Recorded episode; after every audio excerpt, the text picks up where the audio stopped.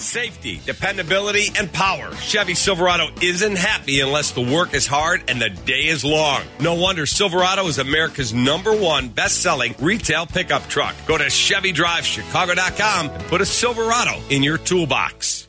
In the end, we got the, we didn't win, we lost, and, uh, you know, so I, I uh, you know, I just wish wish that uh, we could have came out here with a different result. It's the WGN Radio Football Podcast. For us to be able to come out that first two quarters and, and do what we did, that's that was fun. Bryant down the sideline, he goes touchdown. Oh, Damiere Byrd inside the ten, and he'll go to the end zone. Grant, look at him go again down the sideline, 97 yards for a touchdown. To come out in the in the second half and have you know give up 16 first downs for 222 yards, and then they have that long drive there to start the third quarter. You know that's where we got to understand that when you play a great team like this, they're going to make you pay for it. Now here's your host Kevin Powell. Well, it was just your classic Bears Packers game. There was a little bit of hope, I guess, er, in that first half, and it was fun. It was entertaining. And there was a, a, short moment where I was like, maybe this would be a signature win for Justin Fields beating Aaron Rodgers at Lambeau Field. That was just a very short, brief moment. And then I like didn't allow myself to go any farther. I'm like, this is Bears Packers. We know how this is going to play out. And once again, under Matt Nagy, the third quarter rolls around and it's thud from the Bears. They're completely outscored 24 to 3 in the second half.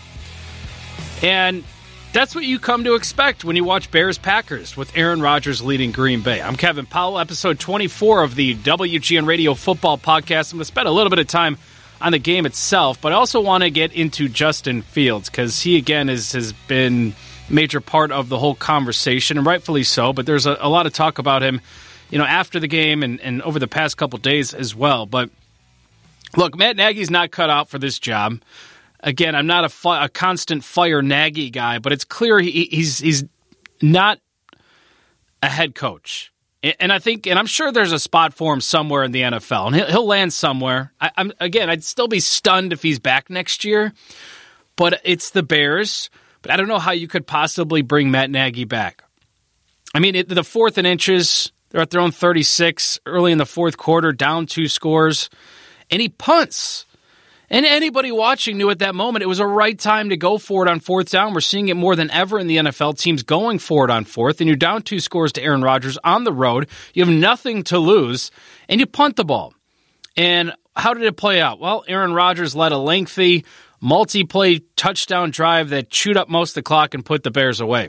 Even if you're stuffed in your own territory, at least you went for it. Even if you're stuffed in your own territory, what's likely going to happen? Rodgers still probably going to go and score everything changes if you get that first and Justin Fields can rally and, get the Bears back in Packers territory. But it's another bad decision for Matt Nagy. It's it's him playing scared or just not having the the strategic mind that you need in an NFL coach. Even on Monday, he admitted that he screwed up. Uh, you look back as a coach and you say, "Damn, you know, um, you know that would have been a, a time to do that." At the same point in time, we were just coming off a three and out we, we, we stopped them three and out. So uh, the previous possession. So I was just you know thought in that scenario, but it obviously uh, backfired. So so it's the Bears that just continue to get in their own way, and look again, it's Bears Packers. There there was a brief moment, um, or again, where I'm like, this is fun. Maybe they pull off the upset, but and and, and I've gone full meatball before on, on Bears Packers games where I can really talk myself in, even leading up to a game. I'm like you know, if they do this, this or that, they can win this one, and it's always a letdown. Aaron Rodgers owns the Bears. He does. Nobody wants to hear it. It's frustrating. I think everybody can't wait for Aaron Rodgers to move on from Green Bay. It would have been really fun if the Bears, during Rodgers' time with the Packers, if the Bears had a franchise quarterback of their own. Imagine the battles we would have seen between these two teams. And the Bears have put up some fight against Aaron Rodgers in the past, but it's it's it's always Rodgers out on top. He owns the Bears.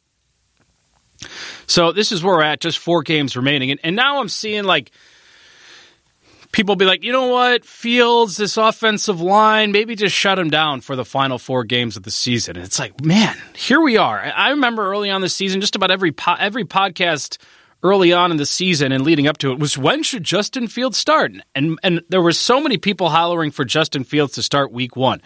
And if you listen to this podcast, I was never necessarily against that, but I wasn't all for it, screaming, hey, put Justin Fields in, in week one. But now he's getting beat up out there. He took uh, he was pressured. I think it was fifty four percent of his passes Sunday night at Lambeau. Jason Peters goes down. Teven Jenkins enters the game at left tackle. Looks completely lost, and I almost feel bad for him. I mean, this is a guy who just got back from a back injury. Was supposed to be a guy that uh, the Bears could build around that offensive line, whether it was right or left tackle. You know, pretty high high draft pick on Teven Jenkins, and uh, you know he comes back and it's Sunday Night Football at Lambeau difficult environment. He gets thrown into that. There's penalties. There's there's false starts on Teven Jenkins. So if you don't have Jason Peters moving forward, it's it's looking like a Teven Jenkins, Larry Borom, a couple of rookie tackles anchoring your offensive line. Not exactly ideal when you have a quarterback who's got a ribs injury and has been banged up all season. Now I'm seeing some say, you know what, shut him down. And it's just wild that here we are now, as if the offensive line wasn't a problem going into this season. We knew the offensive line was going to be bad. Jason Peters changed that a little bit because they brought him in and he's he's been solid. I mean, the dude's a future Hall of Famer. We didn't know what to expect out of him. They called him while he was on a fishing boat in the offseason, being like, hey, we need your help. We're shorthanded on the offensive line. And that goes back to Ryan Pace. You look at this secondary, Artie Burns looks lost in Green Bay. Uh, he's not giving them much. Kindle Vildor not giving them much. Jaylon Johnson's been solid on the other side of the, uh, of the field. And that, that's exactly what we all anticipated going into the season. We're like, hey, Ryan Pace might need some help on the other side of the ball. Jaylon Johnson's been that. Safeties, Eddie Jackson, okay. Doesn't seem to be like the guy he was. Tashaun Gipson, okay. It's it's there's so many layers here, and and I don't know why you would bring back Matt Nagy. There's also been some talk about possible restructuring of the Bears front office and how all of that works. And maybe Ryan Pace gets, you know, shuffled into a new role with this team. But they've got to do something with the football operations department, whether it's a president of football operations and a GM, outsiders you bring in. I don't think anybody wants to see Ryan Pace get elevated or at least moved to a different title where he's president of football ops and then there's a new GM. And then Ryan Pace has a hand into all of it for me, you just move on from Ryan Pace and Matt Nagy. And, and Ryan Pace has has brought in some talents here. I mean, Khalil Mack, David Montgomery. Uh, was very fortunate to land Justin Fields. He does. He should get credit for that, right? People like, well, he lucked into it. Well, there's a lot. There's been a lot of executives that have lucked into getting quarterbacks who turn out being great. So yeah, maybe he lucked into. He still to trade up to get Justin Fields. I mean, that was. I still don't know how they were able to get him as the fourth quarterback in the draft. I, I've and I've said this over the past few podcasts. Like I'm all in on Justin Fields. I am, and I'm not a hot take guy. I was about as patient with Mitch Trubisky as you possibly could have been with him. Matt Nagy continuing to say it takes time to learn his offense, which I'm, which I'm sick of hearing. Because if Matt Nagy recognizes the talent of Justin Fields, you do everything you possibly can to just build an offense around Justin Fields. You don't say, it's going to take time, Justin. You got to fit into my system. You got to do this. You got to do that. Matt Nagy's not even calling the plays anymore. He was brought here to be an offensive guru. He's been relegated to, uh, I guess, I'm sure there's some times he steps in and calls plays. He's providing something to Bill Lazor, who's calling the plays down on the field. I mean, and there were some moments in that first half against the Packers where, like, hey, that's explosive, fun plays. We were supposed to be a, see a whole bunch of those when Matt Nagy came to town. He was supposed to have this high flying offense, and uh, it hasn't worked. So, I mean, we've seen like in Baltimore, you have a guy like Lamar Jackson who fell in the first round. Ah, he's just maybe a receiver. He's a running back. Guy wins MVP. There's talent there, and even on the on the on the flip side, you know, like Mac Jones with the Patriots, not exactly the most talented, gifted quarterback in this rookie class. But guess what the Patriots are doing with him? They're building a system that works for him, and they're winning. So, and I guess to get back to the should they rest Justin Fields? Well, and not to play doctor here, nobody wants to do this, especially in the sports world. It can be uh, irritating, but like we're talking about ribs injury here, and like it is a pain tolerance thing. And it's not like Justin Fields hasn't dealt with this before. He had a ribs injury and a hip injury in college. So I don't think there's anything he needs to learn from this, right? I mean, he's he's been through it before. He's clearly a tough guy. Um, so I, I don't know. it's not like we're dealing with like a slightly sprained knee or an ankle or shoulder. And again, it's me sitting in a studio talking to a microphone. I'm not out there doing that. He's dealing with a lot of pain out there. But at the same time, like this, you got four games now to help his development. Now, if you really don't trust this offensive line, which I don't think many of us have trusted the entire season, but got, you know, first four passes for Justin Fields Sunday night, he was hitting the backfield. It's bad, and it's it's it's it's a personnel issue that falls on Ryan Pace. It's a coaching issue where why do they continue all season not do enough to help Justin Fields out? And it, and it feels like Justin Fields, it feels like his own team is getting in his way, coaches and and players. Like they're just not. Do, I mean, there were some moments Allen Robinson just not coming back to the ball.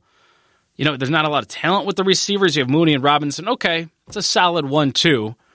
And, and look, Allen Robinson, uh, he's been great here in Chicago. This season just hasn't been his. He's had an ankle, hamstring injury.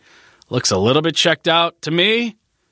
Watching some moments uh, Sunday night and even earlier in the season, but uh, I am completely sold on Justin Fields. And if he can if he can play through the pain of a ribs injury and he says I'm good to go and he's medically cleared, then you play him the final four games. Period. There's no reason to sit him. And look, how much different is week one going to be next year when it comes to the offense? Who's making the personnel decisions this offseason? Is it going to be Ryan Pace or you're you bringing somebody else in? And how much can they do? What, what's the salary cap situation going to look like? Got a lot, a lot of difficult cap uh, decisions to make this offseason. What about Khalil Mack? Akiem Hicks probably done. Allen Robinson probably not back. Aging defense. So I don't know. Maybe maybe the offensive line is completely restructured. Teven Jenkins fully healthy. He's in a better situation.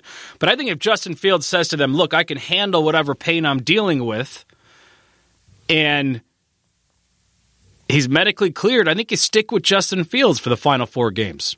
Now, I'm also kind of sounding like a lot of the people before the season who were hollering for Justin Fields to start. I think a lot of them just selfishly wanted to watch Justin Fields play because there is no recipe book to to developing and creating some franchise quarterback, in my opinion. You just never know. And I think there's probably been plenty of good quarterbacks that have come through that have been put in bad systems that failed. I've also kind of always thought if you're going to be good, you're probably just going to be good, regardless of what you have around you. But there, there are a million things that factor in here.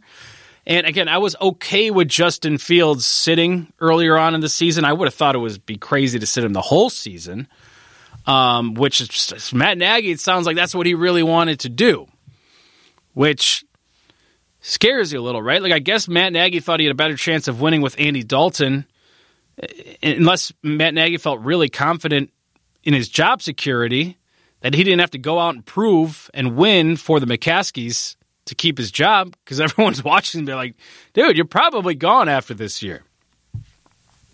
So I'm all in on Justin Fields. I think he's a stud. I think he's going to be great in this league. And if it's not with the Bears, I think it's going to be somewhere else, which would be very fitting for the Chicago Bears organization to miss on a guy like Fields, which I, I just think Fields is going to be very good. And was he was he good Sunday night? Mm, was he bad? Mm, he was okay. It's just really tough to completely evaluate him. Again, you have two rookie tackles out there making mistakes. You don't have a ton of talent around you. You don't have a coaching staff that helps you. Maybe for the first half. but Fields made mistakes. He's got to protect the ball much better, no doubt about that. But that's part of the development process. So I think Justin Fields, if he can handle the the ribs injury that he sustained, I think you definitely start him for the final stretch of the season. You don't just shut him down. Not that it matters at this point, but how embarrassing is you're like we we can't even field a team where we feel safe enough to put our potential franchise quarterback out there. Like if if you do that, you're basically saying like, okay, Fields is injured and we don't trust the team around him to protect him or help him out, or coaching staff to help him out. I, I don't see them doing that. Just it's a hypothetical that's been thrown out there that maybe the Bears should do that. Um, you know, we we put that as our WGN Radio Sports Click. If you ever want to check that out, we do that daily. Would uh, Justin Fields banged up? Should the Bears shut him down for the rest of the season? As I record this, 64% of the votes is no, do not shut him down. And again, I want to see him play because I think it's good for his development. And if he can handle it all with the with the pain and all of that, then, then you play him. Um, Plus, it makes watching the Bears more watchable. you know, if Justin Fields isn't out there, it's it's a brutal, difficult watch for the Bears. So that's the selfish part of me. But I'd also think that it's for the better with Justin Fields. I mean, you're not just going to rest him and sit him because you don't trust your team to protect him. You don't trust himself to, to put him in a, in a safe position to not take big hits. But again, if he if he if he's medically cleared and if he can handle it, I think you stick with Justin Fields down the stretch. All right, that was episode 24. No guest on this pod, just me going on a Bears rant. Hopefully, I wasn't completely exhausting. And thank you to Brian Altimer and Ernie Skatton for their help producing the podcast. Thank you again for listening. Episode 25 will drop on Friday. Got a author coming on of a new football book. I think uh, you'll be interested in that. And then plenty of Bears talk as well. I'm Kevin Powell. This is the WGN Radio Football Podcast.